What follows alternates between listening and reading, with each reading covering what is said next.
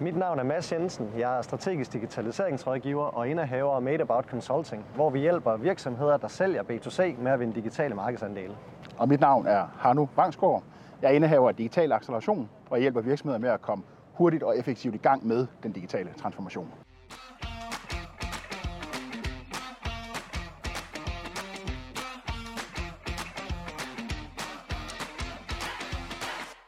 Nå, Mads, så sidder vi her igen. Det gør vi her nu. Det er hyggeligt, jeg har glædet mig rigtig meget. Øh, efter vores sidste afsnit med Mie Krog, hvor vi jo talte om man sige, bestyrelsens rolle i forbindelse med den digitale transformation.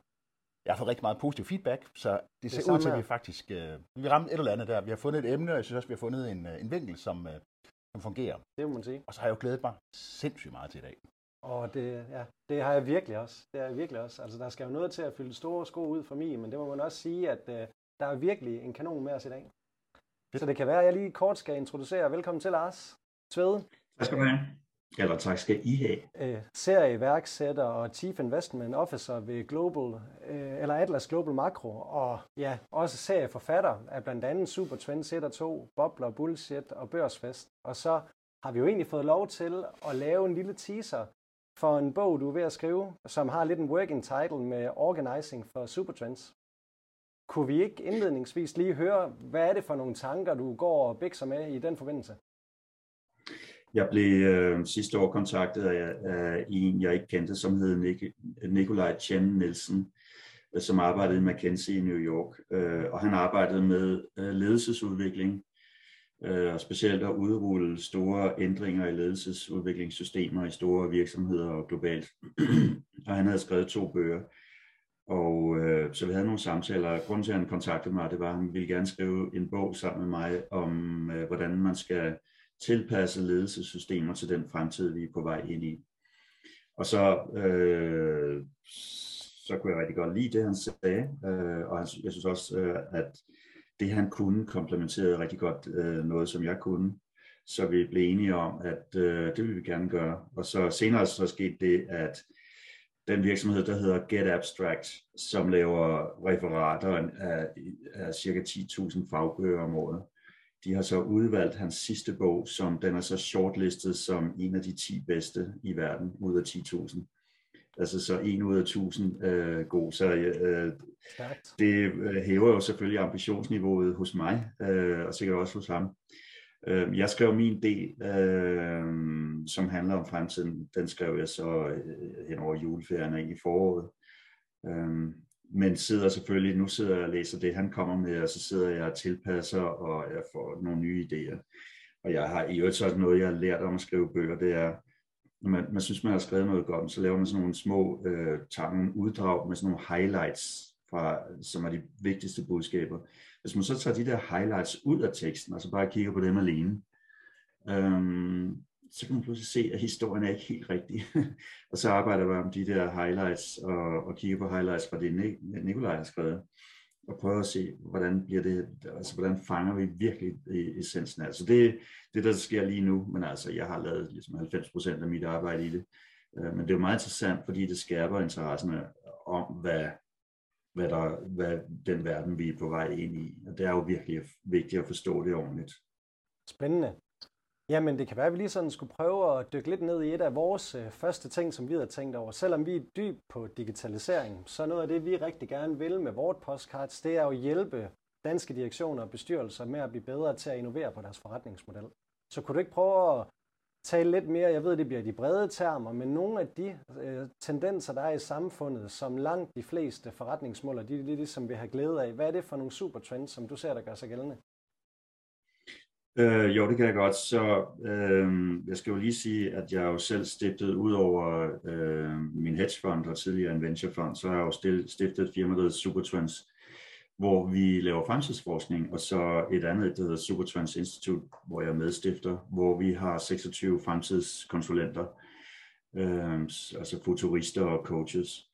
Øh, så så øh, vi arbejder rigtig, rigtig meget med, med de her ting. Og så jeg kan fortælle lidt om sådan, på det helt aller, aller øverste plan, hvad er det, der er, der er virkelig vigtigt at have fat i. Og så kan vi gå ind, måske hvis I har lyst til at snakke noget om, hvad det er, øh, organisationer skal overveje at gøre, og hvad det også, hvis det er interessant, så kan man også sige, hvad, hvad skal man som individ overveje i forbindelse med den, de ændringer, der sker i fremtiden. Jeg ved ja, ikke, meget det, gerne, det er super. Jeg tænker også bare, at du fyrer den bare af, og så, øh, så er det vores opgave at prøve at man siger, anholde lidt en gang imellem, prøve at dykke ned ja. i noget og perspektivere det. Så... Jeg, fyrer, jeg fyrer den bare af, så yes. kan I bare øh, sætte jer hen i hjørnet og læse avis. Jeg skal nok opholde, når jeg, du får se. gå en tur. Øh, et eller andet, så jeg kan slippe. Nej, så øhm, i, i bogen, der, der starter, starter jeg faktisk med at gå 300.000 år tilbage og så kigge på det forhold, at der har været, altså, at menneskeheden har eksisteret næsten 300.000 år, eller cirka 300.000 år, uden der var nævneværdig innovation. Og faktisk var der øh, i stenalderen havde folk cirka 20% større hjerner, end de har nu. Øhm, men alligevel så opfandt de stort set ingenting, øh, og det kaldte man den maltusiske verden. Fordi at den smule innovation, der var, den, blev, den førte så til, at der var flere mennesker, men ikke at levestandarden steg. Og Thomas Malthus han kom jo ud i 1798 og skrev en bog om, øh, hvor katastrofal fremtiden egentlig så ud, fordi der ville, øh, man ville ikke være i stand til at forøge fødevareproduktionen lige så hurtigt, som øh, befolkningen voksede. Og øh, ligesom alle mulige andre katastrofister, og jeg har sådan en helt kæmpe samling af fejlslagende katastrofeteorier, øh, så tog han også fejl. Øh, så, så den industrielle revolution kom lige bagefter, og så begyndte så levestandarden at stige, samtidig med, at befolkningstallet eksploderede. Øh, og så, så, så kom der efter min mening meget, meget vigtige omstilling omkring 1980, hvor vi gik fra industrialderen ind i præcisionsøkonomien. Og præcisionsøkonomien, det er jo netop, altså det er jo jeres område, det er jo noget med det, det digitale. Altså det er sådan set er kemi, og også præcisionsøkonomi, fordi man ved ned på det ned, det allerlaveste mikroplan, hvad der er, der sker i mm. kemi. Øh, men så har vi så fået genetisk ingeniørkunst, hvor man altså simpelthen kan flytte rundt på nogle atomer på en kæde, og øh, vi kan genskabe arter, vi kan udrydde arter, vi kan modificere arter, vi kan også modificere en levende væsen, som har en alvorlig sygdom. Øh, så, så det er øh, eksempler på det, der sker med præcisionsøkonomien. Og præcisionsøkonomien, den gør så, at tingene bliver mere kompakte, øh, og dermed så bliver bæredygtigheden også større.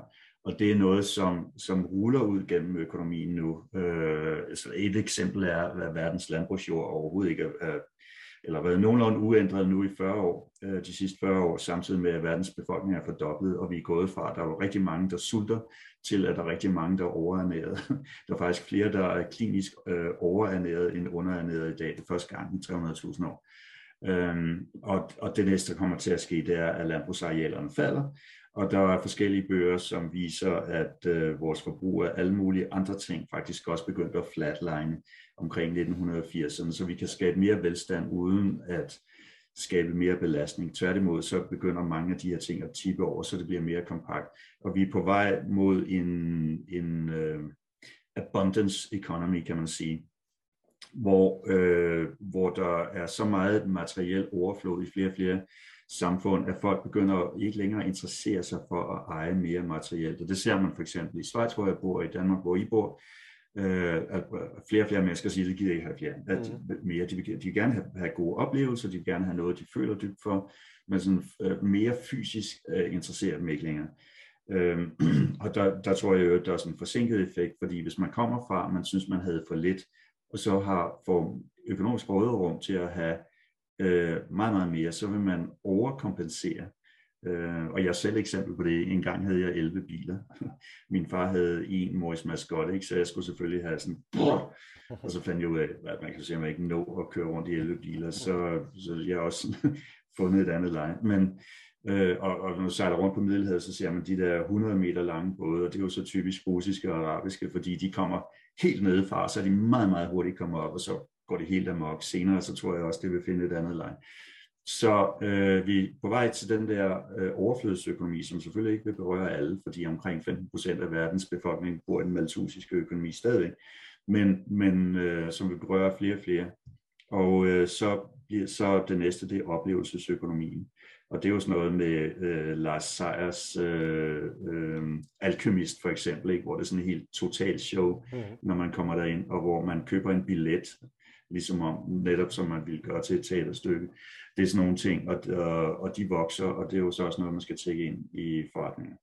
Vi har kigget ret, rigtig meget på øh, det bizarre fænomen, at der er rigtig mange steder på kloden, som er hyperkreative. Nogle af dem er blevet det for nylig, andre øh, har været det siden omkring 1430, blev en del af Vesteuropa hyperkreativt. Og det viser sig, at der er altså de samme øh, fænomener til stede. Det er, at man har decentralisering, altså man har små, kompakte enheder, og øh, de øh, skifter mellem, de veksler mellem at samarbejde og konkurrere, eller de, de, sådan set, de gør det samme ting på en gang, ligesom vi ser i erhvervslivet. Alle virksomheder har jo samarbejde med en hel masse andre virksomheder, samtidig med at de er i konkurrence med nogle andre. Så øh, skal der være nogle fælles enheder, øh, f.eks. fælles valutaer, øh, fælles handelsregler, fælles måleenheder osv. Og så skal der være et eller andet, som provokerer forandring. Og det er sådan nogle ting, der gør, at øh, altså hvis der mangler bare et af de elementer, så er man ingen kreativitet. Og det er egentlig det, der er den vigtigste forklaring på, hvorfor nogle dele af verden er så fattig og er, er i den maltusiske økonomi, og andre dele de styrter derud af, som øh, de økonomier, vi selv øh, bor i. Så det er rigtig, rigtig interessant. Men så når vi så kigger på mere specifikt, hvad det er, der kommer til at ske, så øh, kan man jo se, at der er en hel masse eksponentielle lov. Og det er så også noget, jeg samler på, og det er noget, som er oplistet i bogen, og i øvrigt også i min sidste bog, øh, Supertrans. Og de der eksponentielle love, de har jo, øh, mange af dem, de har jo fuldstændig ekstreme effekter. Øhm, og det er der flere og flere øh, dele af økonomien, som bliver udsat for eksponentielle love, og det er simpelthen fordi, de, de flytter fra, den, fra industriøkonomien ind i, den, i præcisionsøkonomien. Mm. Når det sker, så opstår der eksponentielle fænomener, og så stikker det helt af. Hvilket så gør, at det bliver meget kompliceret, og det bliver meget svært at følge med. Og det har så øh, efter vores opfattelse en lang række øh, konsekvenser i, man i hvert fald skal overveje, når man leder virksomheder. Øh, og en af dem er egentlig inspireret, kan man sige, at øh, det preussiske afstragstaktik. Jeg ved ikke, om det begreb siger noget, men ellers så... Nej. Øh, nej, men det, så Preuss, altså der, I, I kender jo de der film fra altså, øh, i gamle dage, ikke? Øh, Napoleon og så videre, hvor man ser sådan her, der marcherer frem, ikke? Da, da, da, med musik, og så, så marcherer de iført flot tøj ind i den sikre død, mens der står og, og skyder dem ned. Øh, det er preusserne, som var rigtig, rigtig dygtige til, til øh, militær aktivitet, krigsførelse. De, øh, de introducerede, det var øh, taktik, som gik ud på, at man fortalte soldaterne, hvad de skulle opnå, men ikke hvordan de skulle opnå det. Så man gav dem altså taktisk frihed, mm. øh, som er fuldstændig parallel til det fail fast forward, som man har i startup virksomheder i dag, mm. som egentlig bare er sådan en renaissance øh, en mere avanceret renaissance af den preussiske militære øh, taktik. Så grunden til, at de allierede øh, til sidst med store anstrengelser vandt 2. verdenskrig, det var, at de også havde det. Og det hed som, øh, altså de vestlige øh, allierede havde jo som mission control. Øh, og det havde japanerne i mindre omfang. Men mission control er det samme. Altså man siger, hvad vi skal opnå, men de, de må selv improvisere. Hmm. Så hvis man, hvis man er i sådan en meget kompleks dynamisk verden, så skal man tænke i de baner. Mm. Og øh, så bliver det mere vigtigt at være klar på, øh, hvad, må, altså, hvad, hvad, hvad formålet med det, man gør er. Øh, og der, og det, og det kalder man så værdibaseret ledelse, og fænomenet har jo eksisteret rigtig længe. Øh, utrolig mange virksomheder øh, har meget lidt eller ingen, ingenting af det, og det tror jeg sådan set kan fungere udmærket i en mindre familievirksomhed eller, eller sådan noget. Men når virksomheder begynder at blive større, så kan det være ret nyttigt at have sådan en klar øh, definering af, hvad er egentlig årsagen til, at I går på arbejde? Mm. Hvad er årsagen til, at I skal vælge at købe vores produkter? Hvad er årsagen til, at I skal være at være leverandør eller distriktør for os?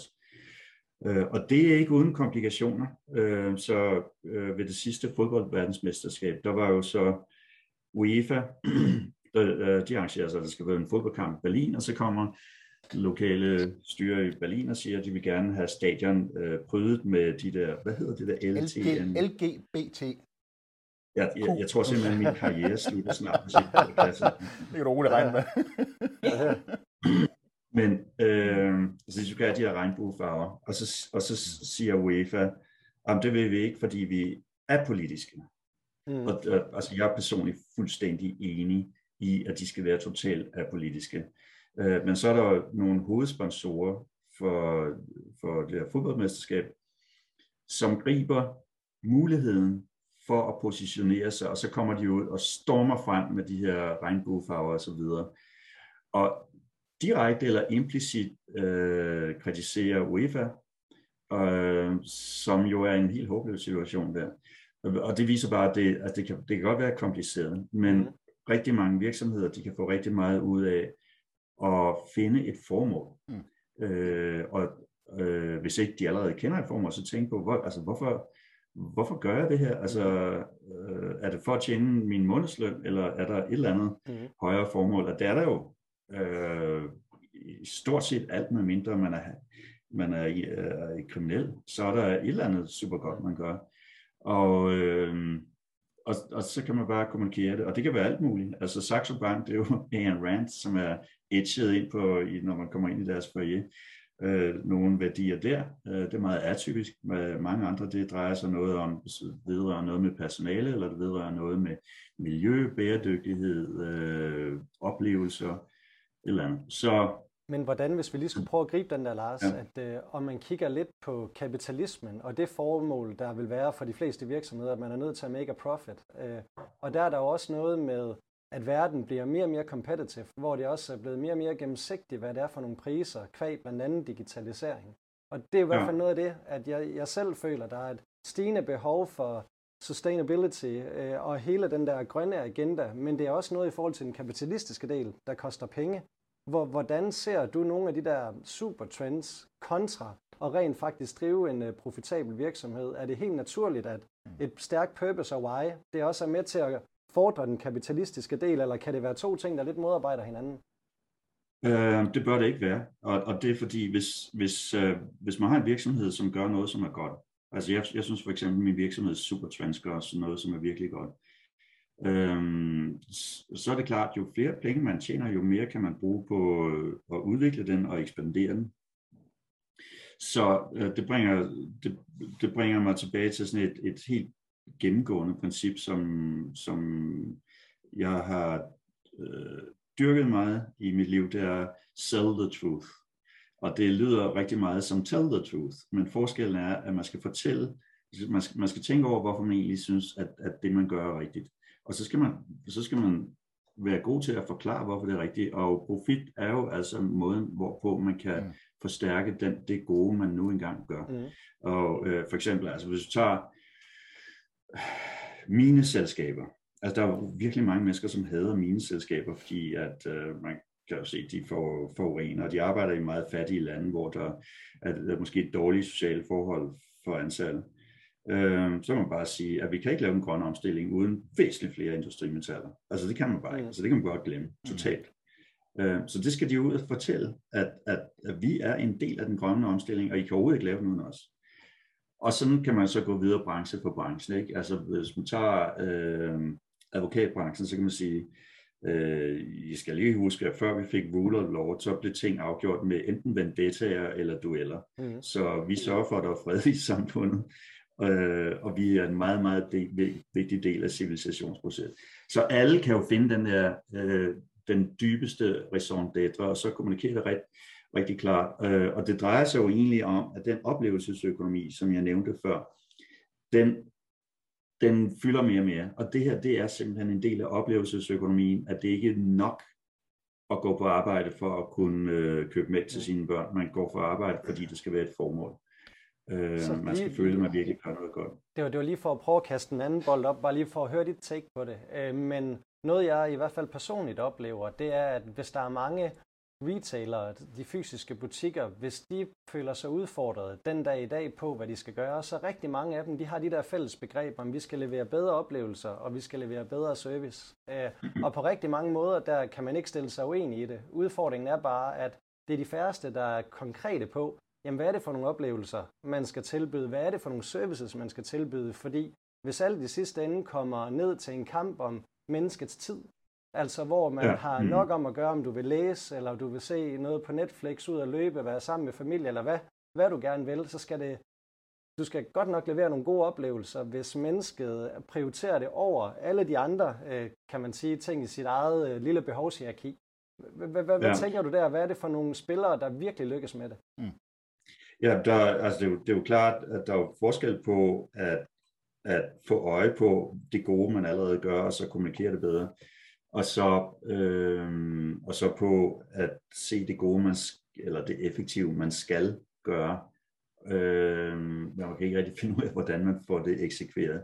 Og da, det er jo efter min mening sådan i høj grad et spørgsmål om at kigge på, hvad alle mulige andre gør. Specielt at kigge på, hvad andre gør i andre brancher. Øh, der var en, der fortalte mig, at der er en, øh, en øh, detaljhandelskæde i Danmark, hvor man kan købe lertøj, øh, men de sidder og laver det inde i forretningen, så man oplever det. Mm. Så det er jo også et eksempel på oplevelsesøkonomien. Klar. Ligesom, øh, altså da jeg var ung, og havde jeg aldrig oplevet en restaurant, bortset fra sådan en, en strandbar i Costa del Sol og sådan noget, hvor man så maden blive lavet. Tværtimod, det, det måtte man ikke se. Nej. Nu laver man meget ofte et stort nummer ud, at man ser, ser maden bliver lavet. Mm. Det er jo også oplevelsesøkonomi. Så øh, jeg, jeg synes utrolig ofte, så de rigtig gode træk, det er, hvis man finder noget i en anden branche. Mm. Og så sige, hold da op, det der, der fungerer i en helt anden branche, så skal vi ikke tage det ind i vores. Altså, hvorfor kan man ikke lave en bilforhandler om til en restaurant, når, øh, altså hvis det er nogle lækre biler. Mm-hmm. det er der et sted i Zug, de gør det, så de øh, sælger Porsche. Øh, så om aftenen, så kan man så spise, og så sidder man mellem de der døde lækre biler, og så får man selvfølgelig lyst til lige at få en Porsche til dessert. det, der er ingen afgift på dem. Nå, men, øh, men det, det er noget af det, man, man kan gøre. Så er der øh, så noget andet, der når vi kigger på øh, de store trends i produkter og services, som vi har set de seneste årtier faktisk, men specielt de seneste årtier, som vi forudsiger vil, vil accelerere yderligere. Så en af dem det er, at man går, man, man går væk fra batch-levering til øh, on-tap eller as a service levering. Faktisk er den trend, den er flere hundrede år gammel, fordi mine oldeforældre, de boede på landet, og så når de skulle have vand, så kom de jo, så skulle de med ud til brønden, ikke? så kom man med en og et brev, det er sådan noget, man bare ind, og hvis man skulle have varme, så skulle man bære noget brænder og noget koks eller kul eller sådan noget ind. Og i dag, der trykker man bare på en knap, ikke? og så har man flydende vand, og man har e-mails og øh, elektricitet og, og så videre.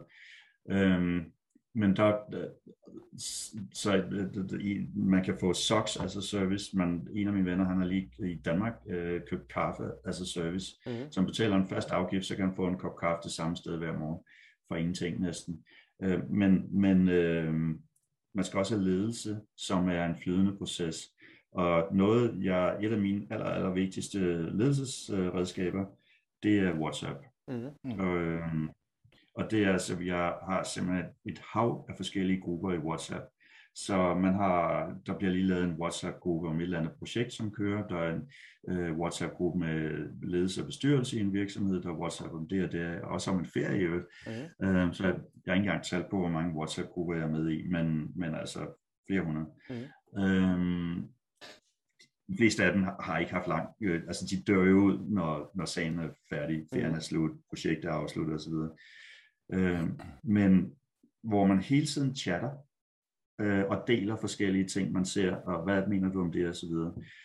Øh, og for eksempel, hvis det er forholdet mellem en ledelse og en bestyrelse, så kan jeg enormt godt lide den tanke, at når der er et bestyrelsesmøde, så er der slet ikke behov for, at ledelsen skal lave en systematisk gennemgang af, hvor virksomheden er.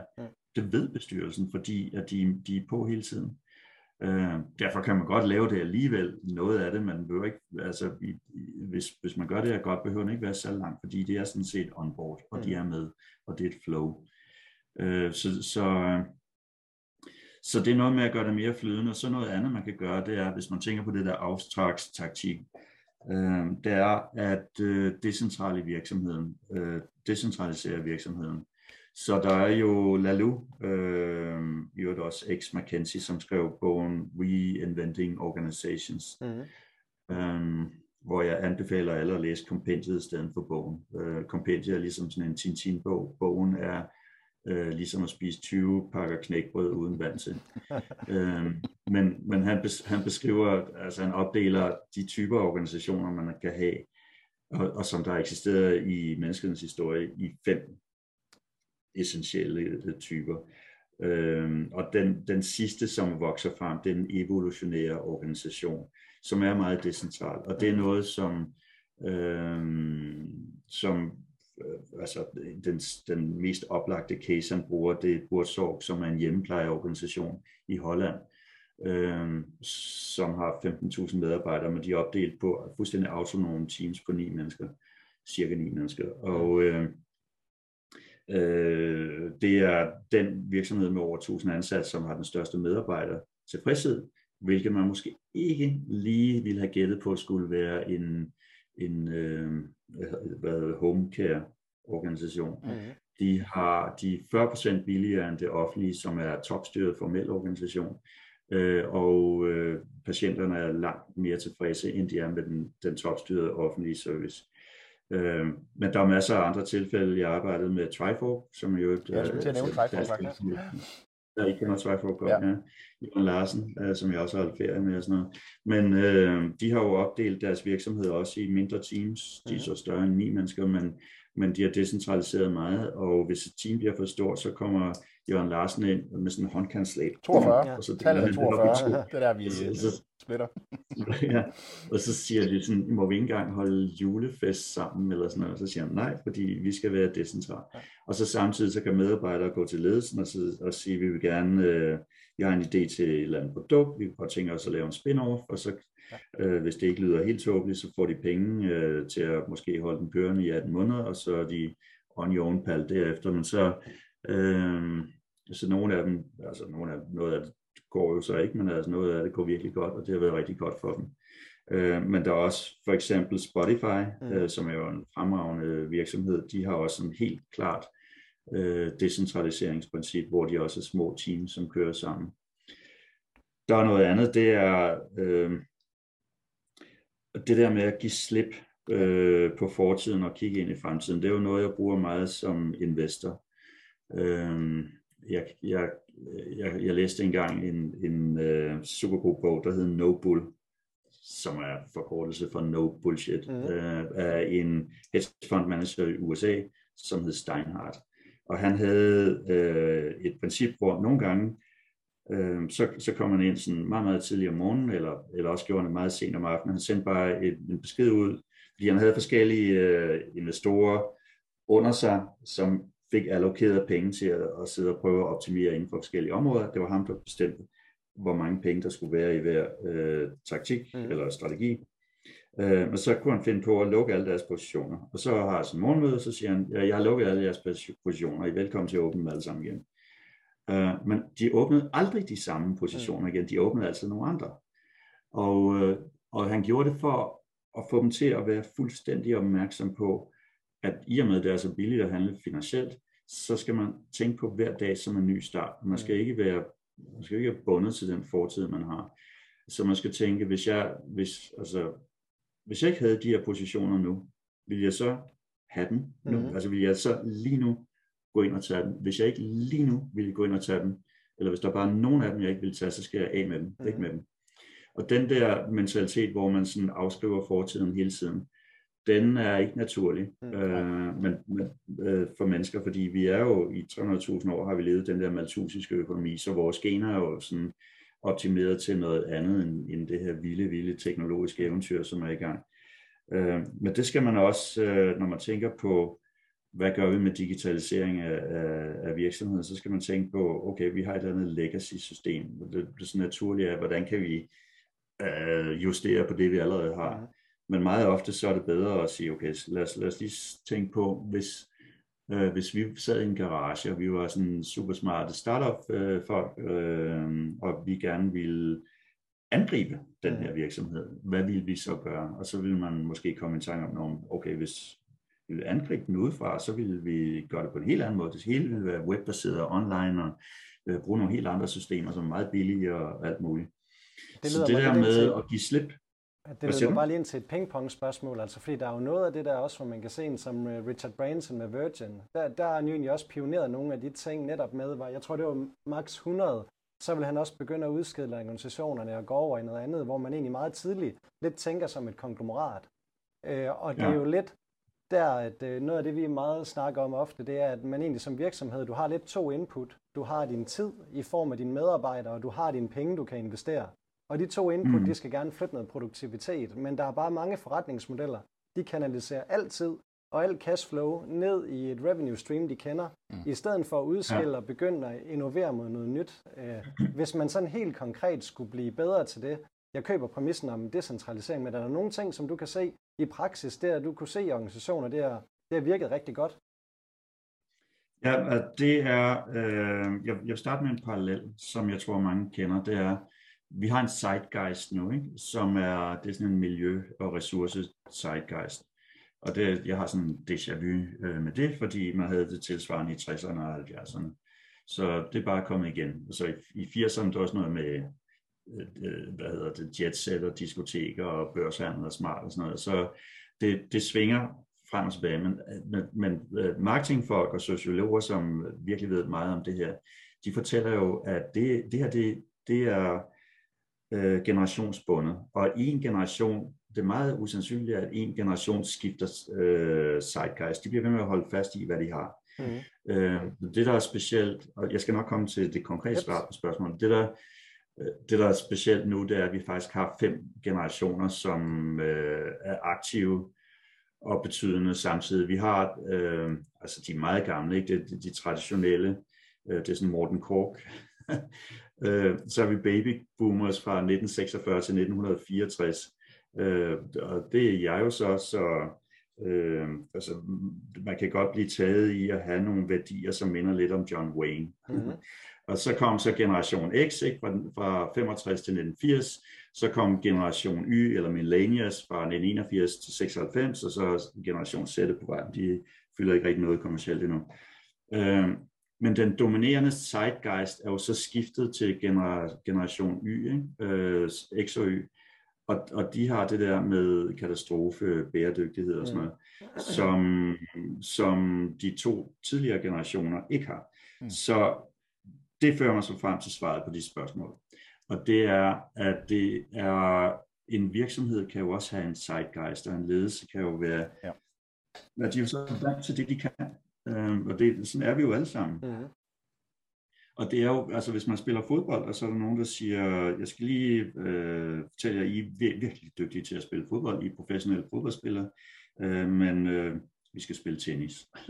så, så vil det nok blive ved med at spille fodbold, så længe de overhovedet kan slippe sted med det, fordi det er helt håbløst til tennis, men de er rigtig gode til fodbold. Mm. Så hvad er det, man gør? Man tager et nyt team ind, som kan spille tennis. Ja. Øh, og jeg tror rigtig ofte, så, øh, så skal der være, hvis man skal lave sådan en ret drastisk omstilling til noget nyt, mm. så skal der nogen et, et hold på, som kan det. Mm. Men det er meget ofte urealistisk at forvente, at det hold, der kan det andet, kan. Jeg sidder, men hvordan? Jeg sidder, lige, jeg sidder lige og tænker her nemlig, øh, nu siger du holdet, ikke? Ja. Når jeg så tænker på, men det er jo stadigvæk fodboldtræneren, der prøver på at træne det her øh, tennishold. Det er så ikke et hold, det ved jeg godt. Så der er jo et, ja. eller, andet, der er jo et eller andet i, man sige, øh, i forhold til også den der vekselvirkning, der er mellem noget, du siger mission control, og så det, der sådan er den dominerende måde at agere ledelse på, det er det med kontrolkulturen, du ved. Det handler om governance, det handler om compliance, og vi skal holde ja. alignment-møder øh, hele tiden, øh, for at alle er aligned osv. osv. Det er jo så ja. meget kontrol, og det er jo det stik modsatte af det, du egentlig taler ind i. Men træneren, det er jo, det er jo sådan nogle øh, mm. øh, lidt for overvægtige gamle drenge, øh, øh, 45 plus, ikke? Øh, som sidder der. Hvis vi på en eller anden måde abonnerer på den kultur, og det er generationsbundet, kan man sige, jamen hjælper det så at skifte spillerne ud? Hjælper det at skifte, altså at sige, nu er det, nu er det tennis, vi spiller, nu skifter vi spillerne ud. Det er jo stadigvæk den samme træner, det er jo stadigvæk den samme kultur, som på den måde er fundamentet i måden at tænke og drive virksomhed på. Um, der er jo, der er jo en, en lang række metoder til at gøre det. Der er også, altså Lockheed Martin, de introducerede jo det begreb, der hedder Skunkworks, ja. hvor de uh, skulle udvikle en ny type fly meget, meget hurtigere. Så, så, og så forstod de, at det var det simpelthen ikke stand til at gøre hurtigt nok med alle de forretningsgange, de havde. Og så tog de bare et team helt ud af, af deres eksisterende organisationssystem og placerede i en hal, som lugtede dårligt. Det er derfor, det hedder Skunkworks i dag. altså, det er en måde at gøre det på, men altså, noget, altså, noget, som er mere udbredt, det er jo for eksempel, man øh, laver, hvis man er noget større, så laver man incubators eller accelerators eller en venture capital fond. Ja. Øh, og så får, har man jo det her gigantiske deal flow af startup virksomheder og kan se på alle de idéer, de har. Og så kan man jo investere i en af dem, og så, eller i nogle af dem, og så øh, lave kommersielt samarbejde med dem, således at man gør dem mere værd, efter man har investeret. Øhm, så det har, jo, det har jeg jo selv prøvet at sidde på den anden side af bordet, ikke? hvor Intel og andre investerede i en virksomhed, jeg havde været med til at starte, hvor efter de gav os forretning. Mm. Øhm, så øh, man kan også lave innovationskonkurrencer. Øh, den kendteste, der har lavet det nok, IBM's, øh, som lavede en for en del år siden, men hvor 144.000 mennesker i nogle døgn øh, måtte byde ind på, hvad man kunne bruge deres kerneteknologier til. Mm. Øh, og der fik de nogle af 70.000 forskellige forslag, og så havde de så et team, som sad og kogte det ned til sådan, øh, sådan nogle store grupper af forslag. Mm. Altså det, er jo, det er jo en fantastisk måde til at opdage applikationer øh, og veje, man ikke har fundet selv. Man kan bruge øh, crowdsourcing. Øh, for nylig fik jeg lavet et, eller sidste år fik jeg skulle bruge et logo, øh, og så kiggede jeg på 99 Designs, og fik lavet, det er jo sådan noget, man beskriver i en lille boks, hvad, hvad det skal laves til, og så, øh, så er der nogen, der byder ind med nogle logoer, og så rater man de her logoer, det kan alle de andre se. Det var den tilgang, jeg valgte. Øh, og så, så kører der en ny omgang, så er der flere, der dukker op, og dem, der har lavet nogle, de laver nogle nye osv., så, videre, så kører det frem og tilbage. Til sidst havde jeg fået over 300 forskellige forslag til logoer, ja. øh, og valgte så det bedste. Det kostede 1000 dollars i alt men jeg havde altså virkelig meget kreativitet, og det var iterativt. Og den måde, det fungerede på, svarer rigtig godt til de der grundkriterier for innovation, som mm. jeg nævnte lige i starten af vores samtale. Så øh, der, der er også øh, for eksempel Hilton, de laver noget intern løvens hule, øh, så setupet ligner lidt løvens hule, og så medarbejdere, de kan så komme med forslag til, hvordan man kan forbedre øh, koncernen. Mm og så er der en, nogle penge, som bliver givet til de forskellige projekter. Øhm, og, og mange andre metoder. Så masser af metoder til at få det der til at fungere. Og det er selvfølgelig ikke, der er ingen garanti for, at det er en succes, men, men øh, det er der altså. Og de bliver brugt. Jeg så, og så er der øh, også, ja. jeg så sådan for ganske nylig et interview med Jeff Bezos fra slutningen af 90'erne, hvor der var en øh, ja. journalist, der spurgte ham, jamen, hvordan kunne det være, at du kom på Amazon? øh, hvor der var, hvad jeg synes, der både var et øh, mega banalt, men genialt svar på samme tid, at øh, jeg tror, han havde en, en fortid også fra en hedgefond, et sådan helt early career, men han kunne se, at øh, e-handel, det voksede med 4.000 procent om året, og han havde aldrig set du ved, en faktor, der havde så eksponentiel øh, stigning år efter år, så han blev egentlig enig med sig selv, han ville skabe en forretningsmodel, der red på det momentum hvis vi skulle lege med tankerne omkring din store viden for supertrends, og sådan bare lige kaste en bold op, hvis du skulle prøve at bygge en forretning for bunden i dag, hvad var det umiddelbart for nogle supertrends, du kunne se, det der, det vil du gerne ride på ryggen af?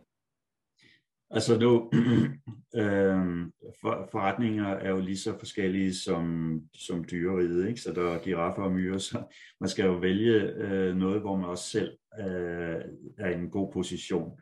Og jeg har det lidt ligesom Øh, der var en forleden, som spurgte mig, som synes, at, at, at karrieren ikke gik så godt, så spurgte, hvordan, hvordan, hvordan er jeg sådan øh, kommer rundt. Jeg har lavet alt muligt mellem himmel og jord.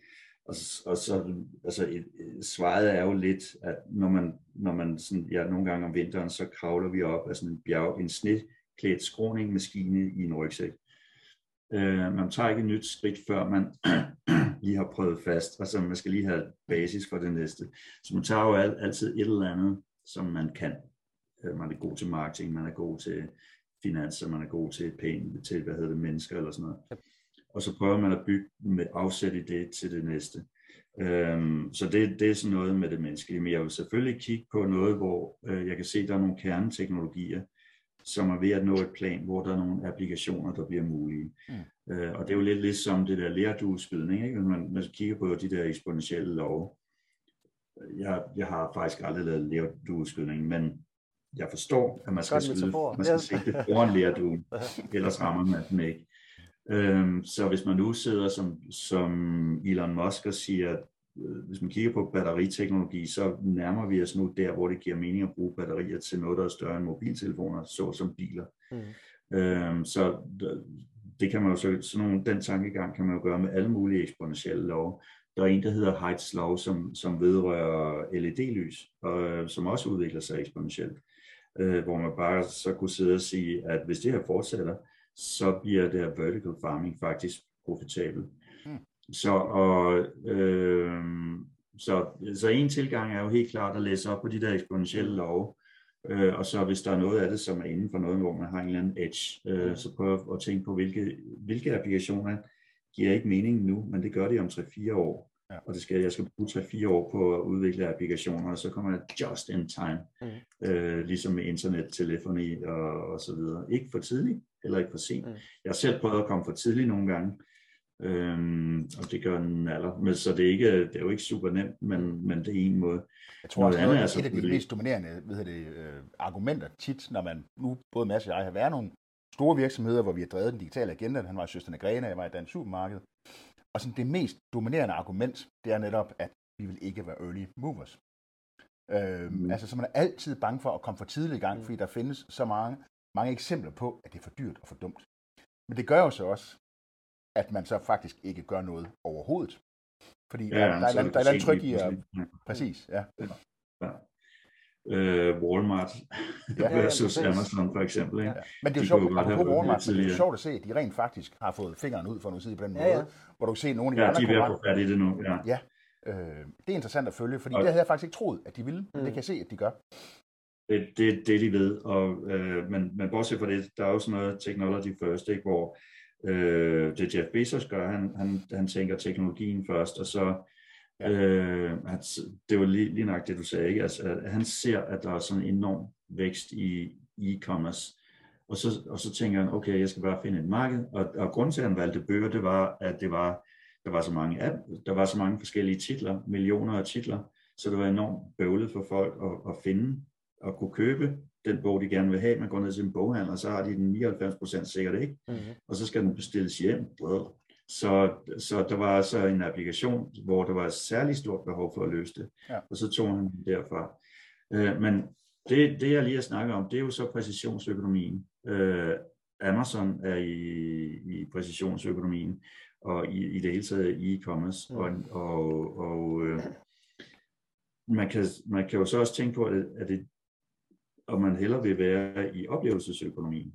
Mm øh, hvis det er mere til ens mindset. Og så er det jo noget andet, man skal, man skal mm. tænke på. Så er det jo noget med en fusion, for eksempel, af forskellige ting, øh, som i Alchemist eller Cirque du Soleil. Altså, Cirque du Soleil er jo en fusion mellem cirkus og sport og musik og design og mad nogle gange. Mm. Og øh, bestiftet af en gøjler fra Canada, som da han var ung, sov på bænkene i Hyde Park og nu er, jeg tror han er dollarmilliardær, bare ved at lave den her kombination, og så skale den op. Øh, så man skal, man skal overhovedet ikke undervurdere øh, oplevelsesøkonomien. Mm. Bernard Arnault, som er stifter af og direktør af LVMH, som er et luksuskonglomerat, øh, er jo øh, on and off verdens rigeste mand. Mm. Så øh, man kan sagtens gå den vej. Mm. Og det afhænger af, hvad, hvad, hvad, hvad type menneske man er. Mm. Lige for at prøve øh, en, øh, en refleksion, vi også har haft sådan i forhold til markedet i almindelighed. Hvis man kigger lidt ind i de klassiske Ansoff-teorier med, at du enten kan være omkostningsleder, eller så skal du kigge i retning af differentiering, eller du kan bevæge dig i en niche.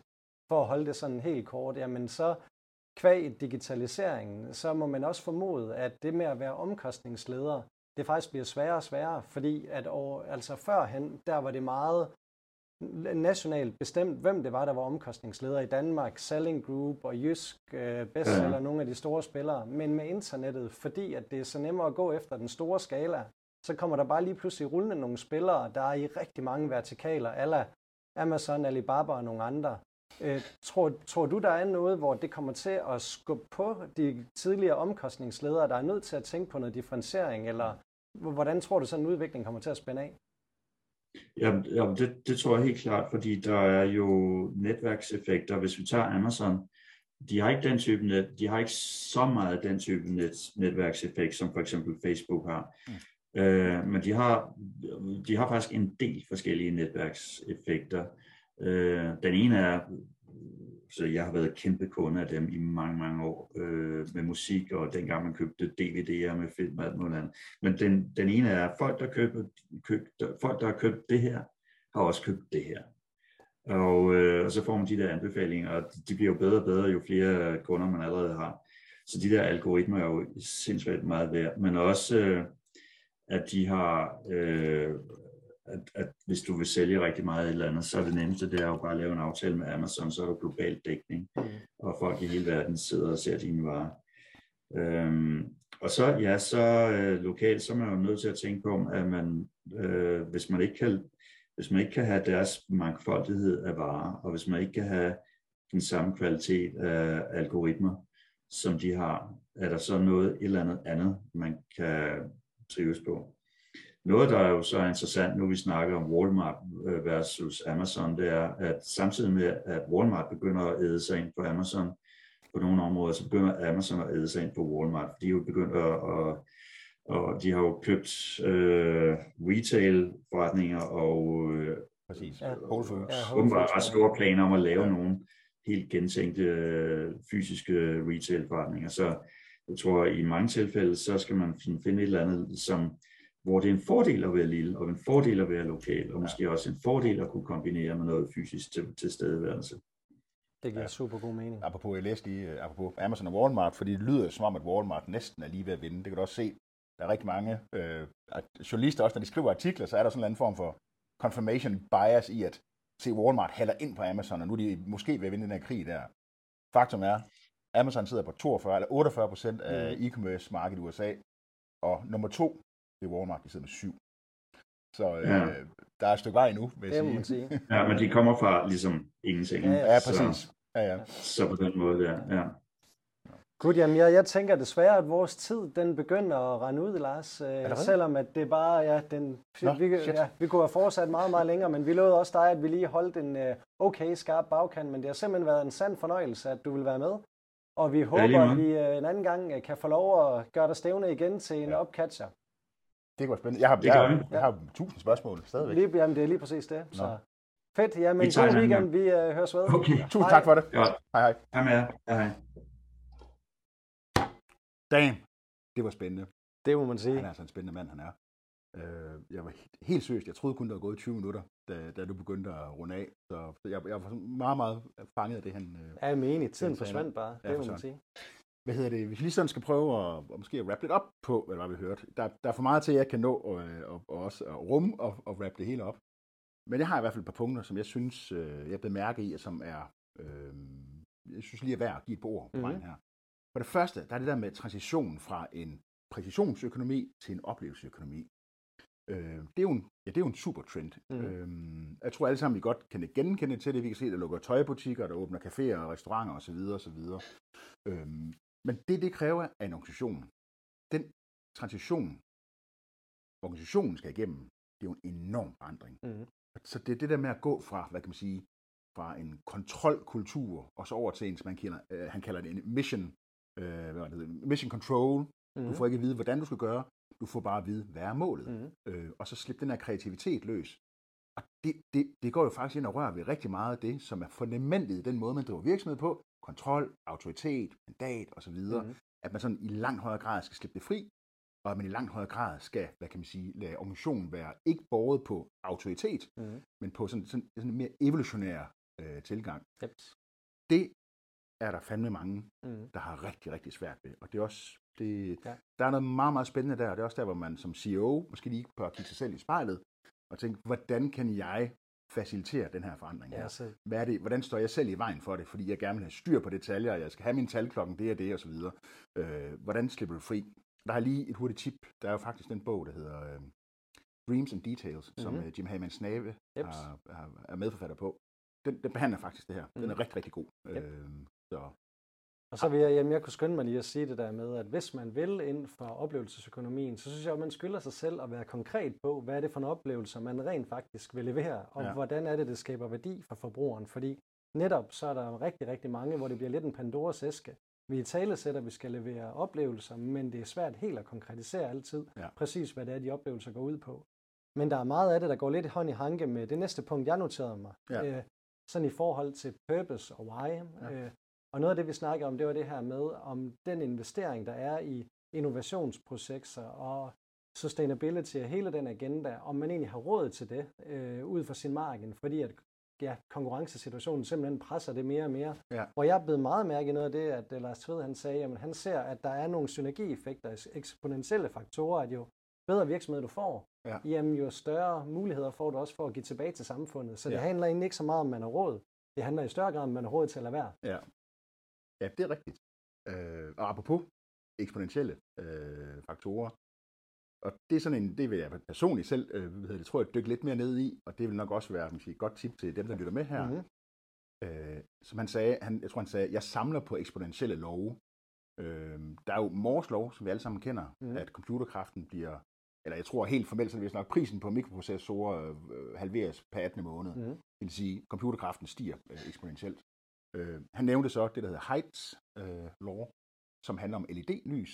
Og, og så vidt jeg husker, så er det et eller andet med, øh, at på, en, øh, på, en, øh, på, altså på over 10 år, så er det sådan faktor 20 i effektiviteten af LED.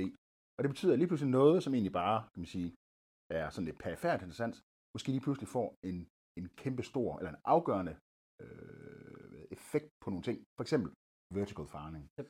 Så nu kan det give mening at lave vertical farming, fordi LED-lys er blevet så billige og så effektive. Yep. Øh, og, det, og han nævnte også, øh, hvad det, som man sagde, øh, at rigtig mange af de her øh, hvad det, beskidte selskaber, øh, mineselskaber osv., jo faktisk er en helt afgørende øh, del af vores øh, digital, af, undskyld, den grønne omstilling. Så, mm.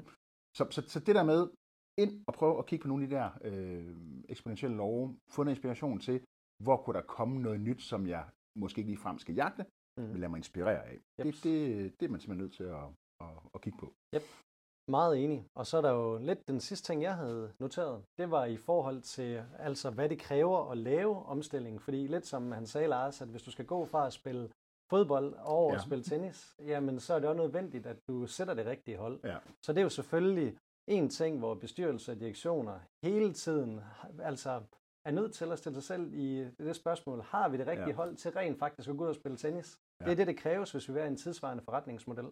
Og der vil jeg også sige, det observationspunkt, der er i forhold til bestyrelsesarbejde, det er, at som den ledende instans, jamen, det er nok de færreste, der har den der store selvindsigt med, at man bare skifter sig selv ud, ja. hvis man ikke er klar til at spille tennis, eller hvad man skal sige. Ja.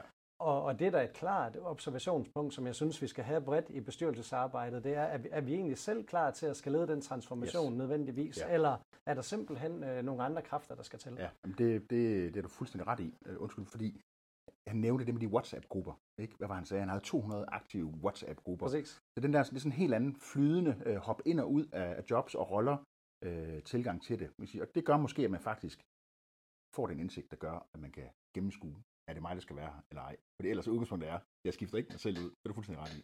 Lige præcis, ja. Jamen, øh, skal vi ikke sige, at det blev simpelthen ordene for i dag. Det var mega, mega fedt, at yes. I ville lytte med derude her til mm. vores podcast Digital Transformers, og vi håber, I er med næste gang. Yes. Hej derude. Hej.